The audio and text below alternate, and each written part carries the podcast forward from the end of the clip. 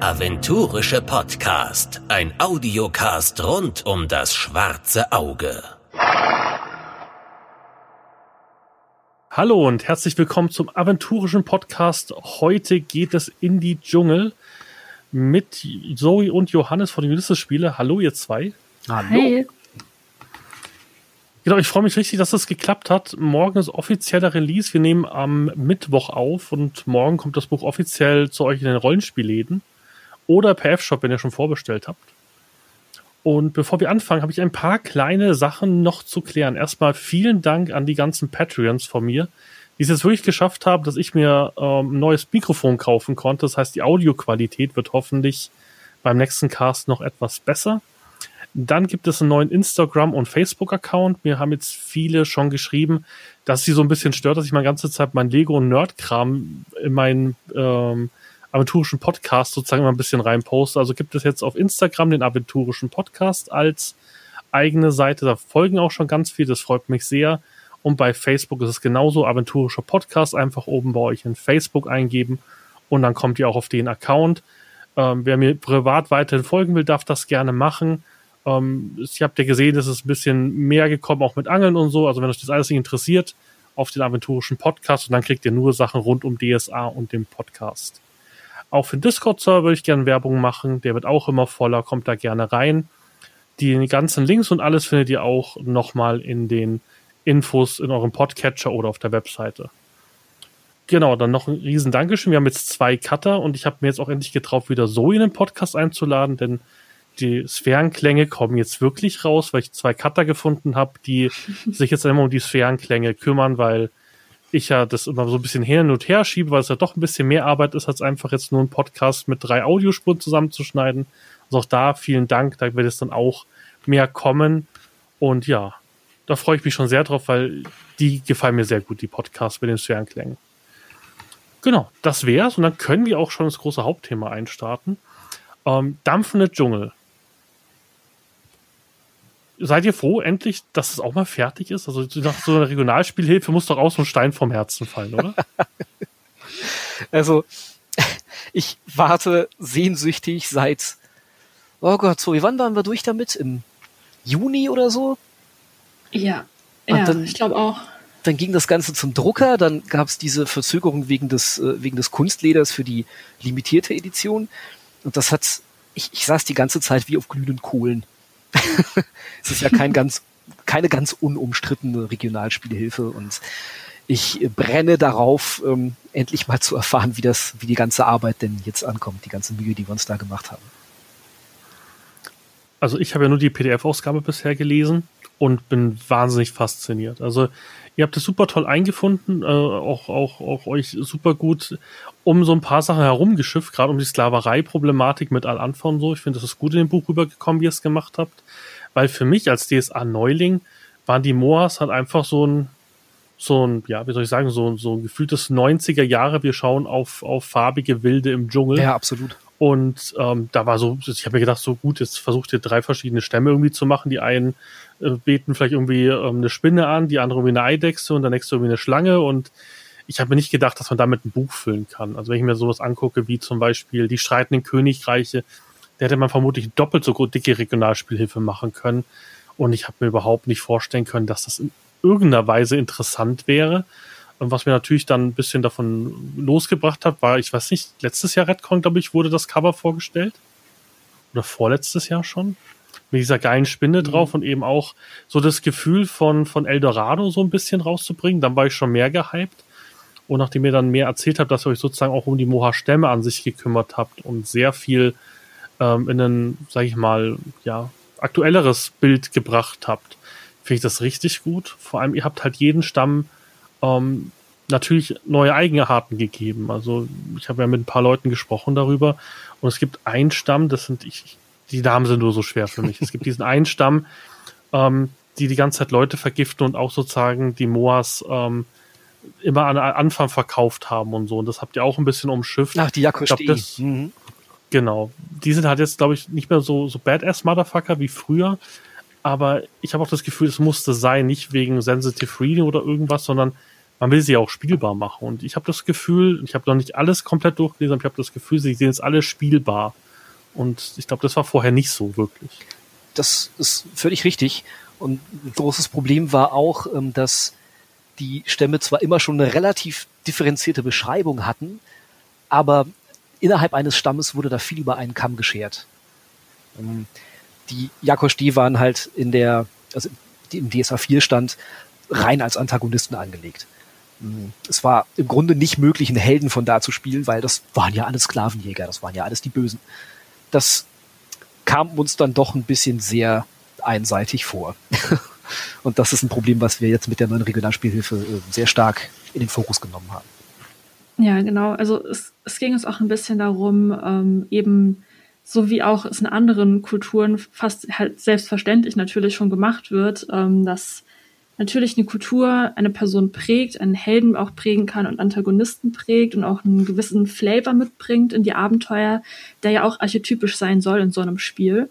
Aber gleichzeitig ähm, haben wir natürlich trotzdem Individuen und jeder Held ist ein Individuum, das ja auch äh, für sich dann nochmal spezialisiert werden will, eine eigene Geschichte hat, die dann auch zusätzlich zu der allgemeinen Kultur der Held oder die Heldin angehört, dann eben noch mehr bieten soll. Und ähm, genau das war eben diese Tiefe, die uns in dieser Region für die Stammeskulturen sehr gefehlt hat. Deswegen wollten wir, dass da individuellere Heldengeschichten erzählt werden können und haben uns auch in einem Heldenkapitel ähm, dazu Gedanken gemacht und an verschiedensten Stellen des Buches Dinge eingeflochten, eben um die Tiefe zu erzeugen, die der Kultur und in der Region eben bei älteren Editionen und anderen Produkten noch nicht da war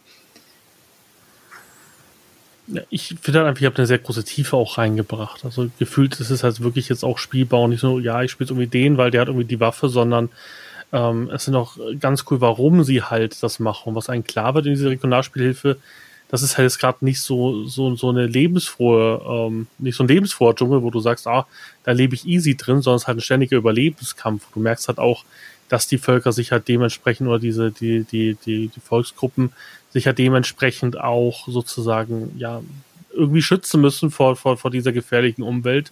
Und so leben die halt auch zum Teil. Was mich irritiert hat, ist, dass man halt nichts über die Achats jetzt wirklich hat, weil gefühlt sind sie sehr oft Gegenspieler, auch gefühlt in den Abenteuer, da habe ich jetzt auch noch nicht so viel reingelesen, weil ich es noch spielen will. Ähm, aber auch da wundert es mich halt, wie wenig über Achats drin steht. Weil eigentlich sind sie ja auch Gegenspieler die ganze Zeit, mehr oder weniger, oder? Ja, das war tatsächlich aber auch eine, eine bewusste Entscheidung für diese Regionalspielhilfe, ähm, weil, also wir haben, wir haben ja ähm, schon eine Weile vorgeplant, wie wir denn in DSH 5 die Regionen aufteilen, wer in welchem Buch dann welche Regionen äh, behandelt werden sollen. Und auch wenn wir das bisher Bisher haben wir doch keine von den Regionen berührt, aber in den Regionen, in denen andere Spezies besonders prominent sind, sollten die auch spielbar werden und brauchen entsprechend auch eine besondere Tiefe äh, von ihrer kulturellen Beschreibung her. Und vielleicht kann die Zoe da mehr dazu erzählen, was wir mit den Achats vorhaben? Oh, du willst das hier ähm, schon voll in die Spoiler hier. naja, also. Also wir sollten es ähm, vielleicht sagen, also wir, wir spoilern hier. Also lest, also schaut euch die Regionalspielhilfe an und hört dann den Podcast. Ich fände es jetzt nur langweilig, mit euch zwar ein Interview zu führen, in dem ihr nochmal das durchkommt, was ihr schon auf zwei Cons erzählt habt. Weil Absolut. Das Thema dampfende Dschungel ist ja schon eine ganze Weile. Gefühlt waren es jetzt zwei oder drei Redcons. Bei mir verwischt sich alles wegen dem KAK. Gefühl, wo wir schon sehr detailliert über, über die dampfenden Dschungel geredet haben und ihr immer, sobald spannend wurde, so, ja, aber das erzählen wir heute noch nicht. Und ich glaube, heute ist der Zeit, so ein bisschen, so ein bisschen darüber zu reden, was, was passiert. Also hier nochmal Spoilerwarnung für alle. Okay, also erstmal Spoilerwarnung für die dampfenden Dschungel. Ähm, natürlich kommen die Achats auch hier als Antagonisten schon auch stärker vor. Äh, dazu haben wir auch eine eigene Stadtbeschreibung, eine Achatstadt, ähm, die auch. Die aber auch nicht nur von Antagonisten bevölkert ist. Nicht nur von Antagonisten bevölkert, ähm, nur äh, von einem prominenten Antagonisten, der auch vorgestellt wird, ähm, auch bewohnt. Äh, wir haben auch ähm, natürlich diese eingefrorene Echsenarmee und äh, solche Geschichten. Ähm, natürlich auch wieder auf der Antagonistenseite. Aber äh, die Dschungel waren für uns als Regionalspielhilfe eher ein Ort, wo eben ähm, ja auch die Chance war, die Vielfalt der menschlichen Kulturen eben nochmal größer auszufächern. Während die Achats zum Beispiel auf Maraskan ja äh, große Pläne haben, äh, beziehungsweise ähm, Spoiler, schätze ich, für ein paar Produkte äh, im Bereich Maraskan. Ähm, die Skreshu, die natürlich äh, da sehr intensive Pläne verfolgt ähm, und alle Echsenvölker natürlich beeinflussen will auch. Insofern ähm, ist da natürlich dann ein Ort, wo viel mehr über die Echsen gesagt werden wird. Und genauso wird es auch eine Regionalspielhilfe geben, die sich dann intensiver mit den Echsensümpfen zum Beispiel befasst, wo dann wiederum die Stammeskulturen der Achats und die archaischen Achats ähm, dann auch in einer ähnlichen äh, Dichte vermutlich beschrieben werden, wie hier in diesem Stelle die äh, Stammeskulturen. Also auch einer der Gründe, warum es nicht in der Spielhilfe ist, ist einfach auch die Seitenanzahl. Das heißt, wenn ihr die Achats mit reingenommen hättet als spielbare Klasse, genau. dann wäre im Endeffekt ein Viertel der, der, des Buches darüber gegangen, genau. um die Achats eben auch jemand wie mir näher zu bringen, weil ich habe keine Ahnung, ich weiß nur, dass das Ex-Menschen sind und dass sie scheinbar sehr gute Gegner sind. Das habe ich aus der Regionalspielhilfe rausgelesen. Aber zum Beispiel als Anfänger wäre es natürlich gut, wenn man halt eine wirkliche Spielhilfe hat, wo die Achats und dann auch die Orks werden ja auch irgendwann kommen, ähm, man die halt auch gescheit beschreiben kann. Das hat auch ein Anfänger, der noch nie was mit DSA zu tun hat, mit denen arbeiten kann. Ja, selbstverständlich. Genau. Aber also, dennoch, ja, bitte. Äh, nein, ich, äh, äh, Johannes kann natürlich noch ein bisschen mehr dazu sagen, inwiefern Achats hier doch noch eine Rolle spielen, aber ähm, also aus meiner Sicht liegt es einfach daran, dass äh, die Kultur der Stammeskulturen in den dampfenden Dschungeln doch ähm, sich sehr stark unterscheidet von der ähm, mehr oder weniger standard-mittelreichischen Sicht, die auch im Regelwerk ähm, anfangs sehr stark eingenommen wird als Einstieg, wo viele Einstiegsabenteuer wie die Einsteigerbox zum Beispiel auch stattfinden ähm, und dann immer weiter in Norden und Süden dann eher tendenziell die fortgeschrittenen Abenteuer stattfinden. Insofern ähm, wäre es ein bisschen viel gewesen in dieser Regionalspielhilfe jetzt diese sehr andere, auch von vielen ähm, Standpunkten der mittelreichischen Kultur und Geschichtserzählung und Wissenschaft abweichend dann gleichzeitig zu bringen, während die Achats natürlich selbst schon auch in zwei verschiedene Kulturströmungen getrennt sind, dann das alles auch noch einzufangen. Das, da hätten wir einfach nicht so viel von allem machen können, logischerweise, wie du sagst, ist die Seitenzahl, ähm, sondern stattdessen wollten wir lieber nachholen, mal den Stammeskulturen ähm, der Waldmenschen Dotulus endlich mal ja dieselbe Aufmerksamkeit zu geben wie mittelreichische, horasische und so weiter äh, Kulturen eben, die auch bekommen haben. Und nicht nur das, ja. eine andere, ähm, ein anderer Aspekt ist eben auch, in je mehr Regionalbänden wir grundlegende Informationen zu bestimmten Kulturen unterbringen wollen, desto höher ist eben auch die Chance, da äh, Redundanzen einzubauen. Also in den dampfenden Dschungeln sind jetzt eben wenige Informationen über die Achats. Wenn viele Informationen drin wären, müssten die zwangsläufig auch in viele andere Regionalspielhilfen und man würde einfach häufiger das Gleiche lesen. Und das ist auch eine Sache, die wir eigentlich eher vermeiden wollen. Macht ja auch Sinn.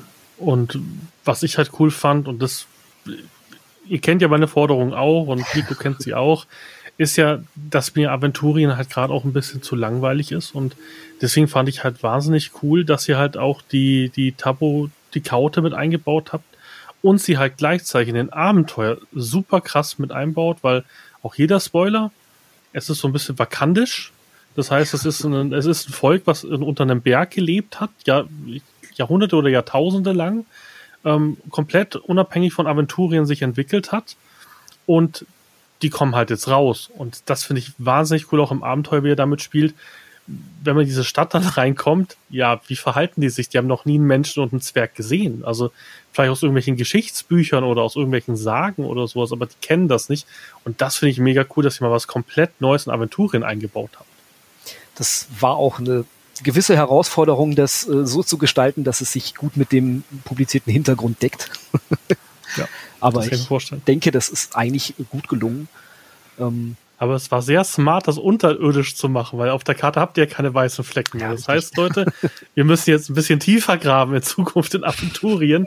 Vielleicht finden wir dann die weißen Flecken. Also das fand ich richtig smart auch gelöst. Ja, das, das da kommt, das spielt einem halt auch in die Hände, dass äh, die Beschreibungsdichte in Meridiana bisher nie so richtig hoch war. Weil ich habe erst ein bisschen Angst gehabt, ihr habt das ja immer ein bisschen angeteasert, auch in der Redcon. Ich dachte so, okay, jetzt erzählen sie uns, dass irgendwo in dem Dschungel eine, eine goldene Pyramide steht und da ist es dann so ein vakantisches Volk. Und ich fand es halt mega smart, dass es halt unterirdisch gelöst hat, weil, wie gesagt, wie soll man sonst erklären, dass niemand eine Pyramide in einem Dschungel findet? Ja. Das wäre halt schon ein bisschen Bis, bisschen sehr, sehr weich gewesen. Deswegen fand ich das eine richtig coole Idee. Das freut mich. Und die Frage ist natürlich jetzt hat mit den Rabenkriegen, das hat das alles miteinander zu tun, früher oder später, oder? Mm, mit der Handlung äh, des Rabenkriegs selbst jetzt erstmal noch nicht. Ähm, hm. Warte, wir haben, was haben wir? Wir haben September. Ähm, es ist ja bisher erst der erste Teil des Rabenkriegs erschienen. Genau. Mhm. Aber es spielt ja alles in der gleichen Region, wenn ich das richtig verstehe. Es bleibt alles in Trahilien, genau. Dann erfolgt hiermit eine neue Spoilerwarnung für den Rabenkrieg. ähm, es werden auch tatsächlich äh, Waldmenschen eine Rolle spielen.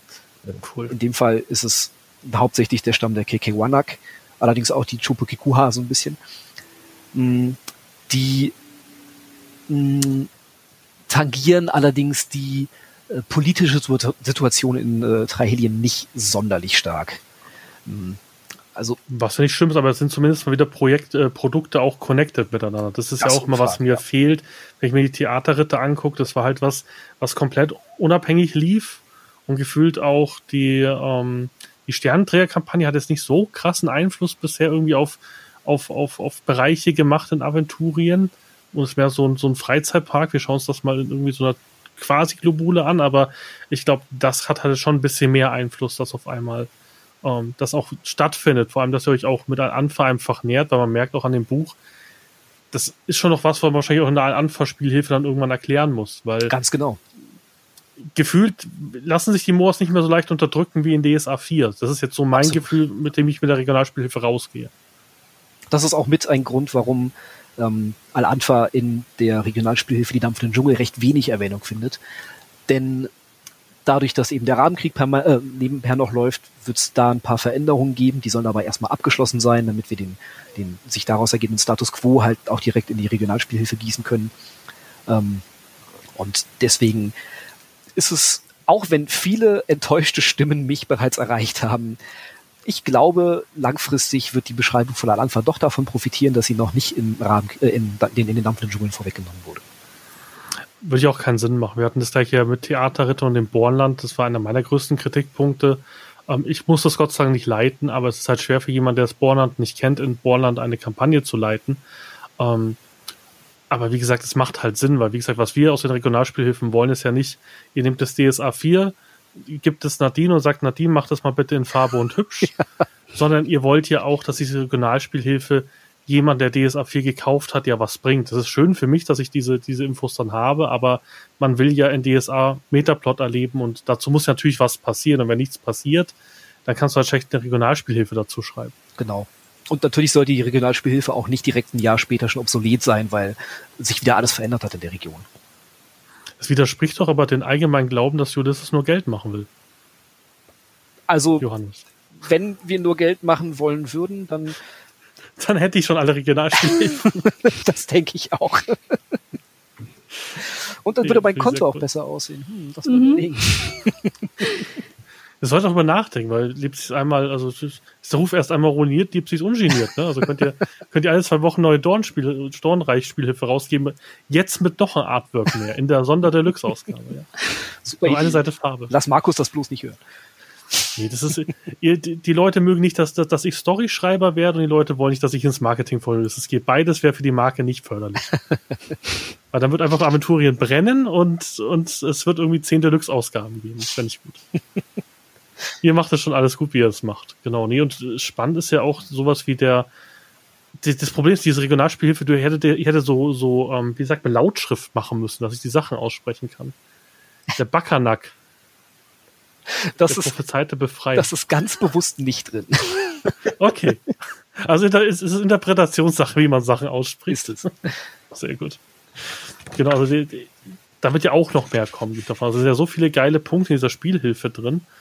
Ähm, ich finde sowieso, dass ihr euch krass steigert bei den Spielhilfen. Ich fand ja Dornreich schon so mega geil, aber ich habe das Gefühl, dass ich das jetzt nochmal um, um, eine, um eine Stufe erhöht habe mit der Regionalspielhilfe. Weil gefühlt, wenn ich mir jetzt ähm, Streitende Königreiche angucke und das jetzt mit, mit, mit Dampf Dschungel vergleiche, sind es halt Welten. Wir, wir lernen halt auch mit äh, jedem neuen Anlauf ein bisschen dazu. Hoffe ja, aber ich ja, also, muss auch ähm, mal die, die, die, die, das Feedback geben. Also ich finde, dass die Regionalspielhilfe immer besser werden. Danke sehr. lasst euch mit Tulamidenlanden also noch ein paar Jahre Zeit, dass ich mein perfektes Tulamidenlande erst haben kann.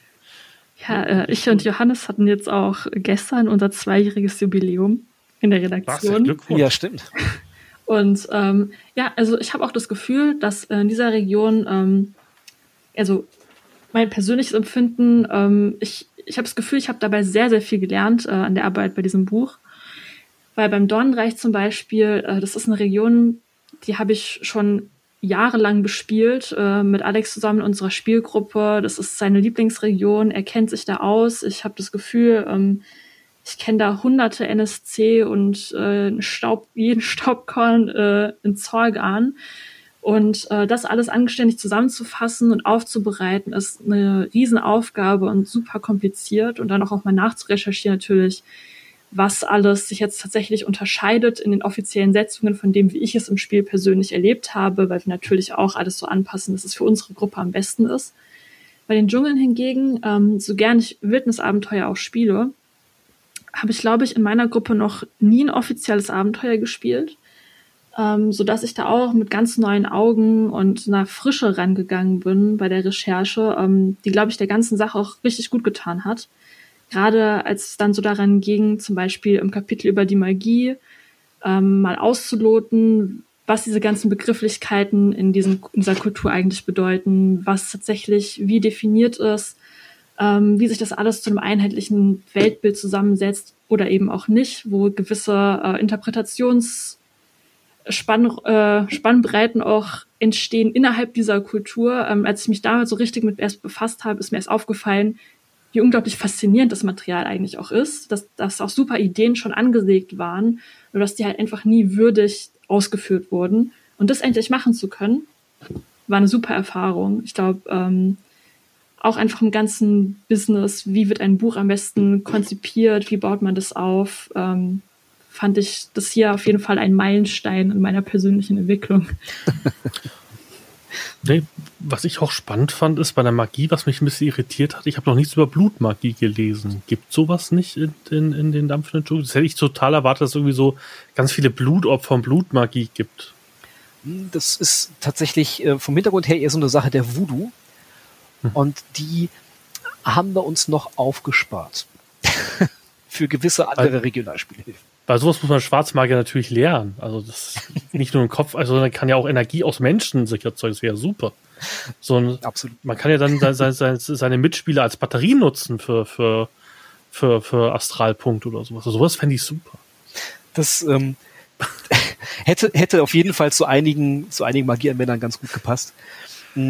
Aber so einen, einen zentralen Punkt, den wir mit dieser Regionalspielhilfe auch mal vernünftig behandeln wollten, ist ja die äh, noch recht frische Trennung ähm, oder die, die, die recht frische Umdefinition von Schamanen zu Karma-Wirkern in, äh, in DSA 5. Hm. Und äh, dementsprechend haben wir da eben jetzt als prominentes Feature in dieser Regionalspielhilfe eben den Animismus, diese, diese Geistervorstellung der ähm, der Stammeskulturen in den Fokus genommen. Gibt es die sonst nicht in Aventuren? Weil ich habe so dunkle Erinnerungen, aber ich bin ja auch da noch oft ein Noob. Doch, die gibt es bei, bei anderen, ähm, bei anderen Völkern gibt es die auch bei den Jalskern zum Beispiel, bei den Nivesen. Ähm, genau. Halt bei all die, Und wie unterscheiden die sich jetzt? Gibt es das da einen großen Unterschied, wie die agieren sozusagen unterschiedlich? Mm, gibt's schon, ja. ähm, also man kann sagen, dass die Grundprämisse ähm, eigentlich gleich ist. Nur, dass die individuelle Einbettung in halt die Geschichtsschreibung der jeweiligen Kultur dann halt noch im Detail tatsächlich noch größere Unterschiede ergibt. Ähm, Genau, bei, was mich hat immer irritiert, aber das ist auch, weil ich ein kompletter Anfänger bin und mir noch der Kirchenband fehlt, der blaue. wie, wie funktioniert es denn mit Göttern, also mit, mit unserem Pantheon und den dampfenden Dschungel? Weil gefühlt sind das ja andere Götter. Also es ist jetzt nicht irgendwie so gefühlt, dass es jetzt irgendwie, ja, irgendwie Pereine verschnitt ist und die einfach Pereine anbieten, beten, aber eigentlich durch eine andere Gottheit und sowas. Also das, das fand ich spannend, weil gefühlt haben die zwölf Götter in den dampfenden Dschungeln gar nichts zu sagen. Das ist völlig richtig. Was man aber nicht vergessen darf, die zwölf Götter sind ja eigentlich nur eine menschengemachte Festlegung aus dem Silem Horas Edikt. Hm, wie es denn tatsächlich in Alvaran aussieht, weiß nun mal kein Sterblicher. Und ähm, davon abgesehen ist die, die Vorstellung von Alvaran vielleicht auch eher ein Modell als die tatsächliche Realität. Hm, an vielen Stellen gehen wir in der Regionalspielhilfe auch darauf ein, dass viele der Vorstellungen der Stammeskulturen mit dem Rohalschen Sphärenmodell nicht so wirklich unter einen Hut zu bringen sind. Das heißt aber nicht, dass sie falsch sind, sondern einfach, dass es eine andere Vorstellung der Realität ist, der aventurischen Realität. Und ähm, was tatsächlich dahinter steckt, ist dann halt doch wieder jedem selbst überlassen. Wie würdet ihr es dann spielen? Weil das ist eine Sache, die ich mir gestellt habe beim Durchlesen und Überfliegen des, des Buches, ist, wie soll ich denn so jemanden Aventurien spielen? Also was, was passiert mit jemandem, der aus den dampfenden Dschungeln rausgeht? Also wie, wie wird der einem Rondra-Geweihten gegenüberstehen und sowas? Ist das nicht sehr schwierig, so jemanden zu spielen? Das gleiche stelle ich mir übrigens auch bei Achatz vor, die man irgendwie im Mittelreich spielen möchte oder sowas. Da hat mir so ein bisschen der, der Bezug gefehlt, das fehlt mir in allen regionalen äh, Spielhilfen so ein bisschen. Wie spiele ich jetzt den Charakter? In den DSA 4 Bänden gab es zum Beispiel bei den Elfen ein sehr gutes Buch, da wurde dann ges geschrieben, du spielst die Elfe so, ein Mittelreicher sieht Elfen so, ein, ein Zwerg sieht Elfen so und sowas. Das fehlt mir immer so ein bisschen, weil ich wüsste jetzt nicht, wie ich im, Mo wie ich im Moha spielen soll, der nach Gareth reinkommt. Weil der wird, glaube ich, Probleme haben. Größere. So ist das eine Frage für dich? Also ich versuche es mal so. Also ein Trend, der für dieses Buch, also aus, für uns bei der Erstellung auch sehr wichtig war, weil die Unterscheidung zwischen der Spieler- und der Heldenebene also die Art und Weise, wie Texte geschrieben werden und ähm, welche Informationen sie enthalten, sind sehr stark unterschiedlich, je nachdem, ob wir uns eben an den Spieler wenden, der das Buch liest, oder an die Figur, die er dann tatsächlich spielt, oder die NSCs, die, er, die die Spielleiterin entwickelt. Ähm, genauso kann man zum Beispiel auch die Götterwelt betrachten. Also wir haben äh, natürlich für Spieler die Setzung, es gibt die zwölf Götter in dieser Welt, die haben auch äh, solche und solche Aspekte haben Einfluss in jenen und solchen Regionen und Kulturen. Und äh, es ist natürlich auch kein Zufall, dass wir bei den Gottheiten immer drei Aspekte angeben oder dann im Detail noch mehr, äh, die eben umschreiben, wofür diese Gottheit tatsächlich dann im Kern steht. Ähm, genau das gleiche haben wir natürlich auch mit den äh, prominenten Göttern äh, der dampfenden Dschungel gemacht, also der Stammeskulturen, vor allem Kamaluk, der ja auch drei Aspekte zugewiesen bekommen hat ähm, in Götterwirken 2. Und ich denke, wie sich das dann im Spiel tatsächlich entwickelt, wie die Interaktion abläuft, hängt natürlich davon ab, wie diese Aspekte dann tatsächlich jetzt für eine Wertebasis, die man teilt oder auch eben nicht teilt, ähm, ja, quasi zur Kommunikation nutzt. Also wenn ich jetzt irgendwie als äh, ganz passend als Oberan-Schamane einem Preiausgeweihten begegne, dann kann es natürlich sowas geben wie ähm, ein Glaubenskonflikt oder äh, ein Streit darüber, wer jetzt denn jetzt den richtigen Gott verehrt oder ähm, ob einer davon äh, den falschen Glauben hat. Aber genauso gut könnte es sich auch in die Richtung entwickeln, dass je nach Situation eine Zusammenarbeit entsteht, weil man sich tatsächlich auf Aspektebene äh, auf sehr ähnlichen Werten, ähm, auf sehr ähnliche Werte beruft. Und ähm, genauso hängt es halt sehr stark davon ab, welches Abenteuer man spielt, was der allgemeine Kontext ist, was ähm, was die Situation eben von den Figuren verlangt. Insofern sehe ich nicht grundsätzlich ein Problem. Natürlich, wenn man jetzt ein Abenteuer spielt, das ähm, ja archetypisch vielleicht sogar eine Sklaventhematik äh, behandelt und es geht darum, zum Beispiel ähm, einen Sklavenjäger aufzuspüren und Leute zu befreien, ähm, dann wird es natürlich da viel tiefer gehende Konflikte geben, die auch kulturell noch äh, auf andere Ebene als auf Götterebene existieren. Äh, aber letztendlich ist es kein Ausschlusskriterium, weil das Spiel eigentlich nur dann zu Ende ist, wenn keiner mehr Lust hat zu spielen und wenn äh, man überhaupt keine gemeinsame Gesprächsbasis findet. Insofern geht es eigentlich nur, äh, am Ende geht es nur darum, wie man sich im Vorfeld darauf einigt, welche Themen man wie bespielen möchte. Es ist zwar eine sehr abstrakte Antwort, aber ich denke, letztendlich hängt es nur davon ab, wie man ähm, ja gemeinsam das Genre des Abenteuers ähm, die Archetypen der Charaktere definiert und sie ausspielt. Ich würde sogar fast sagen, dass gerade die Art und Weise, wie die Stammeskulturen äh, in Meridiana konzipiert sind, ähm, den Spieler sogar dazu, na, dazu herausfordern sollten, sich mal ein bisschen ähm, ein bisschen kritischer mit äh, der mit der eigenen Spielersicht auseinanderzusetzen. Ähm, ein, eines der definierendsten Features dieser Kulturen ist äh, vor allem ihre, ihre Heterogenität. Also selbst ein Dorf weiter gelten viele Bräuche nicht mehr, die ich jetzt als Waldmensch verinnerlicht habe. Und ähm, genau damit gehe ich auch, also mit, mit diesem Gedanken im Hinterkopf, gehe ich dann eben auch an die Welt ran. Ähm, ich denke, wenn ich als Waldmensch irgendwie mir den Rest von Aventurien angucke, dann versuche ich natürlich naturgemäß alle mal alle Erfahrungen, die ich mache, irgendwie mit meinem Weltbild in Einklang zu bringen. Ähm, aber ich versuche nicht zwangsläufig meine Vorstellung nach außen zu projizieren. Ähm, der Glaube, der, äh, der Glaube an die Zwölfgötter widerspricht der ähm, animistischen Vorstellung der Waldmenschen in keinster Weise. Ganz im Gegenteil. Offensichtlich haben da einfach nur Menschen eben ihre mächtigen Geister gefunden, zu denen sie beten. Und damit ist doch alles gut.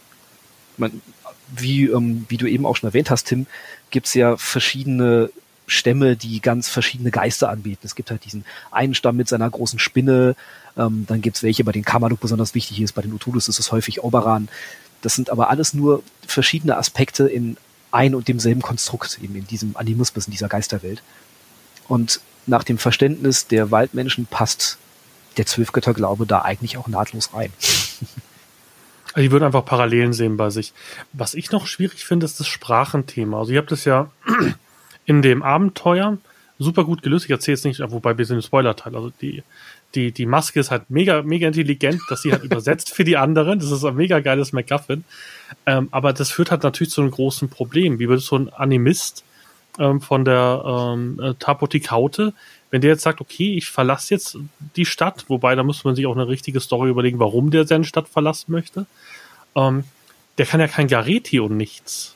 Also wie, jetzt ist schlau ist ein blödes Wort dafür, aber wie gebildet sind denn die einzelnen ähm, Völker? Können die Gareti? Oder können die nur Gareti, wenn sie in der Nähe von Al-Anfa wären? Wobei dann sind sie wahrscheinlich Sklaven. Natürlich lernen sie Gareti, aber wie kommuniziert man als Spieler mit denen? Weil die sprechen ja keine Art von, von Gareti oder sonst irgendeiner Basic-Sprache von Aventurien. Ja gut, für die Taputikauti gibt es tatsächlich keinen vernünftigen Grund, warum sie eine gängige Fremdsprache von irgendwo sprechen sollten. Deswegen gibt es den Schädel. Deswegen gibt es den Schädel, aber den sollte man vielleicht auch als Held nicht unbedingt in die Finger bekommen und dann mitnehmen. Ähm, aber ähm, davon abgesehen, lassen sich Fremdsprachen ja auch lernen. ja, ja also, das ist die Frage, wie wird man sich denn da nähern? Also wenn ich das jetzt in ein Abenteuer einbaue, wir kommen da rein, wie sollen die unsere Sprache lernen? Doch Zeichensprache oder wie ist da sozusagen die Idee dahinter, wie man mit denen sprechen kann, wenn die wirklich, also nicht, nicht die Völker, die wirklich Handel treiben mit Mittelreich oder mit, mit Außenstehenden, sondern wirklich die, die tief im Dschungel sind. Wie würde man sich da nähern im Abenteuer? Habt ihr da eine Idee für einen, für einen Aufhänger, wie man das machen kann? Weil ich glaube, das wird ein Problem sein, was viele Spieltische haben könnten. Naja, es ist natürlich eine Frage der Perspektive. Also erstmal würde ich natürlich fragen, warum spielt die Gruppe nicht Helden aus den dampfenden Dschungeln, wenn sie dieses Buch gerade frisch erworben haben und versuchen sich erstmal da hineinzuversetzen und die andere Seite kennenzulernen? Du könntest zumindest Tahaya gelernt haben. Mit deinem Helden. Auf jeden Fall. Also äh, Tahaya zu lernen äh, ist ja auch möglich. Und mal ganz krude in Regeltechnik gesprochen, ist Gareti zum Beispiel ja eine der relativ einfachen Sprachen. Das heißt, ähm, die 6 AP, die man, glaube ich, für Stufe 3 da investieren muss, äh, die kriegt man nach dem Abenteuer zusammen. Und ähm, wenn man das realistisch ausspielen möchte, würde ich sagen, Fremdsprachen-Crashkurse, wenn man einen guten Lehrer hat, können schon Wunder bewirken. Ich habe gehört, wenn man sich anstrengt, kann man Sprachen sehr schnell lernen, zumindest auf eine Weise, dass Kommunikation dann äh, durchaus möglich ist. Da gibt es sogar ähm, schon Fokusregeln im Compendium für. Ha.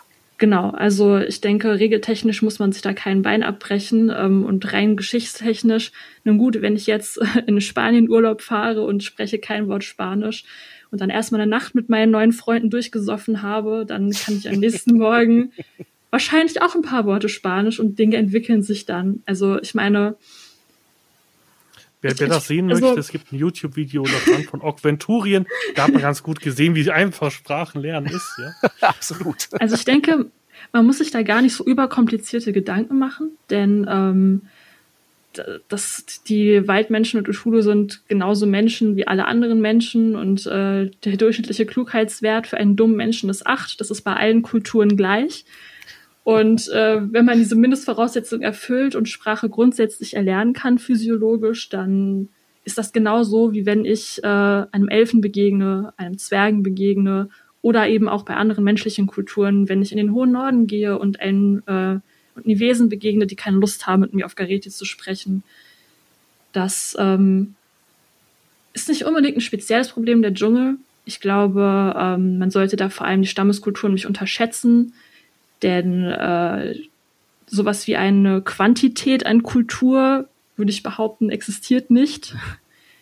Äh, es ist nur die Frage, worauf man spez sich spezialisiert letztendlich. Und äh, Sprache ist da eine Sache, die gerade bei den Waldmenschen und Utulu eine sehr komplexe, ausdifferenzierte Geschichte ist. Denn äh, Tahaya hat ist zwar eine Sprache, die von allen Stamm, äh, Stämmen gleichermaßen gesprochen wird, aber eben in sehr vielen komplexen lokalen Dialekten.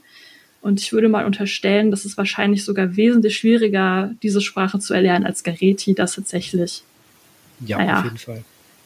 Ähm, Allerdings haben wir uns auch so ein bisschen ähm, darüber Gedanken gemacht, dass sicher nicht jede Gruppe Lust hat, sich mit diesem Thema auseinanderzusetzen.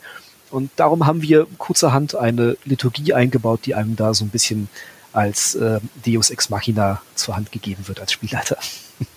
okay, und die ist ganz neu in Dampf der Dschungel oder gab es sie schon vorher? Die gab es vorher noch nicht, nein. Okay. Welche ist das? Ich habe die noch gar nicht gelesen. Die Sprache des Tapam nennt die sich. Das kann jeder Geweihte lernen? Das können die Schamanen der äh, Stammeskulturen lernen. Okay, und dann können sie sozusagen verstehen, was die sagen, genau. sozusagen. Cool. Ich glaube, für zwölf göttliche Geweihte, für bestimmte zumindest, gab es auch schon sowas. Die wundervolle Verständigung für Hesind und Landus Geweihte oder so. Aber ich würde. Ich kann mir auch Abes halt gut vorstellen, wenn die die ganze Zeit durch die Weltgeschichte laufen. Das stimmt, das ist auch ganz gut passend, dass sie, dass sie das können würden. Ja. ja. Gerade für, für den Aves-Geweihten, ich glaube, ich da für den Dschungel eine richtig coole Sache. Also ich glaube schon, dass man viele ähm, viele, viele Charaktere da einbinden kann. Also Sharif wäre super, der wird da alles klauen und alles mitnehmen. und alle Schriftrollen einpacken, die er so finden kann, wenn ihn niemand sieht. Zu schade, dass die Waldmenschen gar nicht so viel schriftlich festhalten. Ja, schade. Schon wieder transversales umsonst geskillt. nee, aber wie gesagt, ich, ich, also ich finde es immer, ich, was mir gefällt, ist ja, wenn, wenn du Charaktere spielst, die nicht da reinpassen. Also ich, ich finde es halt, ich finde, finde es halt, ähm, auch lustig, mit Sharif da rein zu poltern irgendwie und dann so, okay, wo sind wir jetzt hier gelandet? Das war nicht so geplant. Wieso ist hier eine Stadt unter einem Berg? Das finde ich spannend. Also ich glaube schon, dass man das gut machen kann, aber ich kann mir auch gut vorstellen, so einen Animist auch mal zu spielen. Weil den halt wirklich, also mein, mein absoluter Liebling in dem, in dem Buch ist Animist, der, der Taboti Kaute. Der ist mega geil. Der ist auch einfach sehr schick geworden. ja. Echt eine vernünftige Rüstung. Hier sind auch, auch wirklich coole spielbare Charaktere. Auch die Archetypen gefallen mir diesmal sehr, sehr gut. Weil gefühlt für jeden was dabei ist. Das war der Zweck. Und das Gefühl, kein Garita Zuckerbäcker dabei, dass du sagst, so, ah, der Archetyp ist ja ganz lustig, aber nicht spielbar, sondern alle sind extrem cool. Auch der, nicht der Mechanikus, der, der Handwerker, der, der, der Apothekaute. Ich glaube, der könnte geilen Laden in Garrett aufmachen, der Typ. Auf jeden Fall. genau.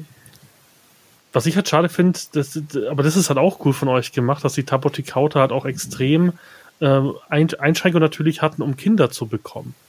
Finde ich auch cool, dass ihr an sowas gedacht habt, wenn man so ein, so ein Volk hat, was unter einem Berg lebt und natürlich wenig Platz hat, dass das natürlich auch ein Thema ist, dass es da jetzt nicht. Ja, da könnte Überbevölkerung echt fatal sein. Wobei es jetzt spannend wird, nachdem es offen ist. Also ich, ich habe ja, ich habe ja gehofft und äh, alle Zuhörer kennen ja meine, meine Ansicht, dass man in Aventur mal ein bisschen aufräumen sollte ich fände es halt schon cool, weil die Apothekaute, wenn die jetzt noch ein paar Jahre haben, können sie durchaus dem Horas auch gefährlich werden, weil die haben ja sehr hoch, also jetzt nicht fortschrittliche, die haben jetzt keine Laserkanonen oder so, aber, aber gefühlt können mit, also können die mit Schwertern in dem Metall durchaus normale Schwerter einfach zerstören. Na, ich weiß nicht, ob sie da große Ambitionen haben, sich gegen das Horasreich zu wenden, aber mal gucken, was die zeigen. Irgendjemand muss aber sich gegen das Horasreich wenden. Vielleicht schafft das ja. Horasreich das ja selbst. Ja, ja. ja. Ich, ich bin ja immer, ich bin ja, bin ja immer für, für, für Konflikte, die, die übergreifend so ein bisschen sind. Also ich möchte ja nicht mal die Kaiserin Action sehen. Das ist ja so, das, das was ich auch immer wieder Nico sage. Ich möchte, ich möchte Rohaya endlich mal im Kampf sehen. Und es gibt ja keinen richtigen Gegner außer den Horas. Ach du, wenn es lange genug so aussieht, als ob es keine Gegner gibt, dann, äh, dann schaffen sich da schon welche. Sehr gut, ja, das, das möchte ich hören, das ist cool. Genau, ein wichtiges Thema ist ja auch noch seit Online Sensitive Reading und ich glaube, das war so das Buch, mit dem es, glaube ich, gestartet hat, was ich so gehört habe. Das war das erste Buch, was sozusagen auch ähm, durch Jasmins Hände sozusagen gegangen sind, mit einem anderen Blick, als sie sonst hat als Redakteurin. Hm, ich glaube, das ist tatsächlich noch ein bisschen vorher gewesen. Ähm, also es ist das erste Buch, wo wir uns wirklich ausgiebig damit beschäftigt haben. Ähm, aber das war noch bevor Jasmin die, die Fackel aufgenommen hat. Ähm, tatsächlich war da Zoe so unsere Hauptbeauftragte für das Thema.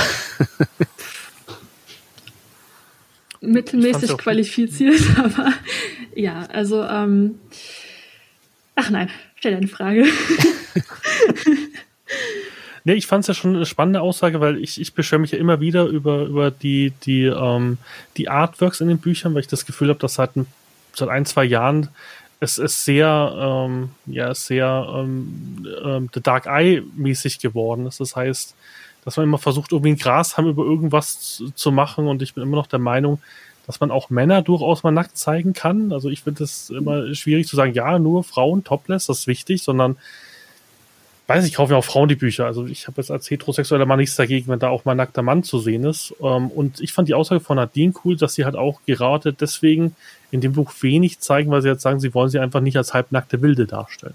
Ja. Das fand ich ein, ein, sehr gutes Statement dazu. Ja. Ich glaube, das einzige, die einzige Illustration, die ähm, tatsächlich viel Nacktheit zeigt, ist im Regionalabenteuer ein Kapitelstarter wenn ich mich recht entsinne. Es gibt, glaube ich, ein, zwei, also es macht auch Sinn. Also gerade die, die alte Animistin, halt, oder nicht, nicht Animistin, die Schamanin, glaube ja, ich, die gab es schon lange. Ja. Ähm, und es glaube ich, dann noch eine Animistin, die wurde sozusagen auf Facebook zensiert gezeigt und in dem Band ist jetzt unzensiert. War auch total dämlich. Ich habe es damals auch gesagt, wo ich das Bild gesehen habe, so, ähm, ja, sie verliert ihre anderen Klamotten, aber komisch, über der Brust bleibt das. Macht keinen Sinn bei einem Animisten. Das ist halt, ähm, in der Verwandlung wird das halt zusammen, das habt ihr jetzt in dem Buch gemacht. Finde ich gut. Und wie gesagt, ich fand auch die Aussage von Nadine dann durchaus erleuchtend, dass er gesagt hat, nein, wir machen jetzt kein Buch mit nur halbnackten, ja. äh, farbigen Leuten. Wie gesagt, super Statement auch.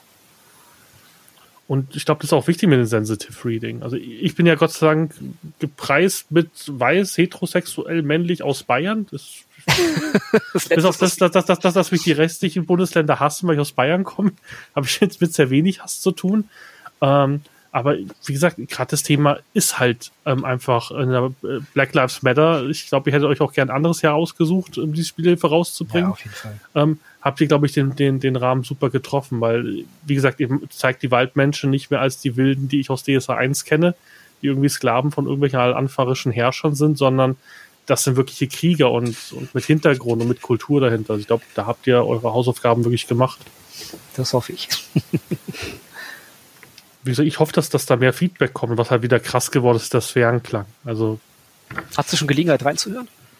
Ja, wie gesagt, ich habe mir das, das, digitale Bundle dann gleich geholt, habe schon ein bisschen reinhören können. Das ist mega. Also das, ich, ich bin immer wieder fasziniert, wie Ralf das macht. Also ich ja. gefühlt hat doch ein Komponist irgendwie so Michael Bay-Style irgendwie, ja, einfach hier Explosion, bam, bam, bam.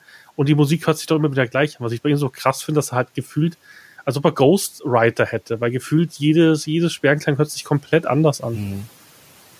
Ja. Ich bin auch sehr zufrieden damit, wie, wie, das, wie der Track, äh, wie, wie das Album geworden ist. Ich Was auch. So ich bin fast ein bisschen neidisch, dass Johannes ihn machen durfte.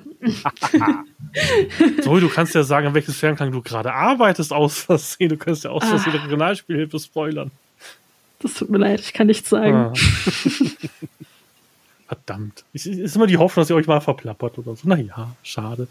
Nee, Torwald bin ich auch gespannt, wie das wird. Da hoffe ich ja auch, dass, dass, dass Markus bald erlöst wird. Wobei ich, ich, ich weiß nicht mehr, wie er ohne Bart aussieht. Ich kann mich auch. Ich glaube, der kommt dann, der kommt dann irgendwann rein und ich sage so, ja, wer sind Sie? Sind Berlin? nee, wirklich cool. Was, was ist euer, euer Lieblingsprodukt aus der, aus der Regionalspielhilfe? Also gibt es da irgendwas, wo ihr sagt, das Zwergenklang oder das Premiere? Hm.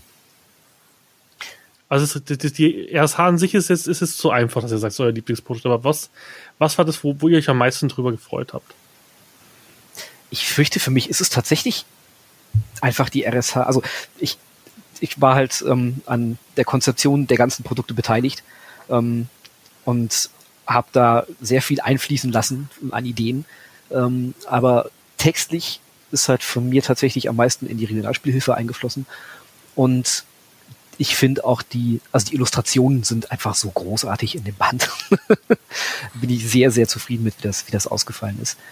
Mm, und wenn ich die gesamte Flöte vor mir liegen habe, ich würde auf jeden Fall als erstes zum Hauptbuch greifen. Es tut mir leid. Was anderes kann ich da nicht sagen. Also mir gefällt so gut, dass diesmal, also noch stärker als sonst, wirklich alles so gut ineinander greift und dass die Produkte wirklich wie in einem Guss perfekt aufeinander abgestimmt sind. Also ich äh, habe das bei der Online-Con, glaube ich, schon gesagt. Also es, wenn man diese Box auspackt und dann erstmal den Soundtrack einlegt und dann das Privier zur Einstimmung liest und das ist dann auch relevant für das Abenteuer und wird auch dann aufgegriffen in der Regionalspielhilfe. Und die Kartensets haben auch die wunderschönen Bilder natürlich wieder und habe ich schon erwähnt, die Bilder, also die sind wirklich unglaublich gut geworden. In der Rüstkammer sind so coole Sachen drinne und äh, allein ein Surfbrett, hallo, wie cool ist das? Also ich bin wirklich rundum zufrieden damit, dass einfach alles so gut zusammenpasst und äh, hoffe, dass wir das auch für kommende Regionalspielhilfen genauso gut wieder machen können.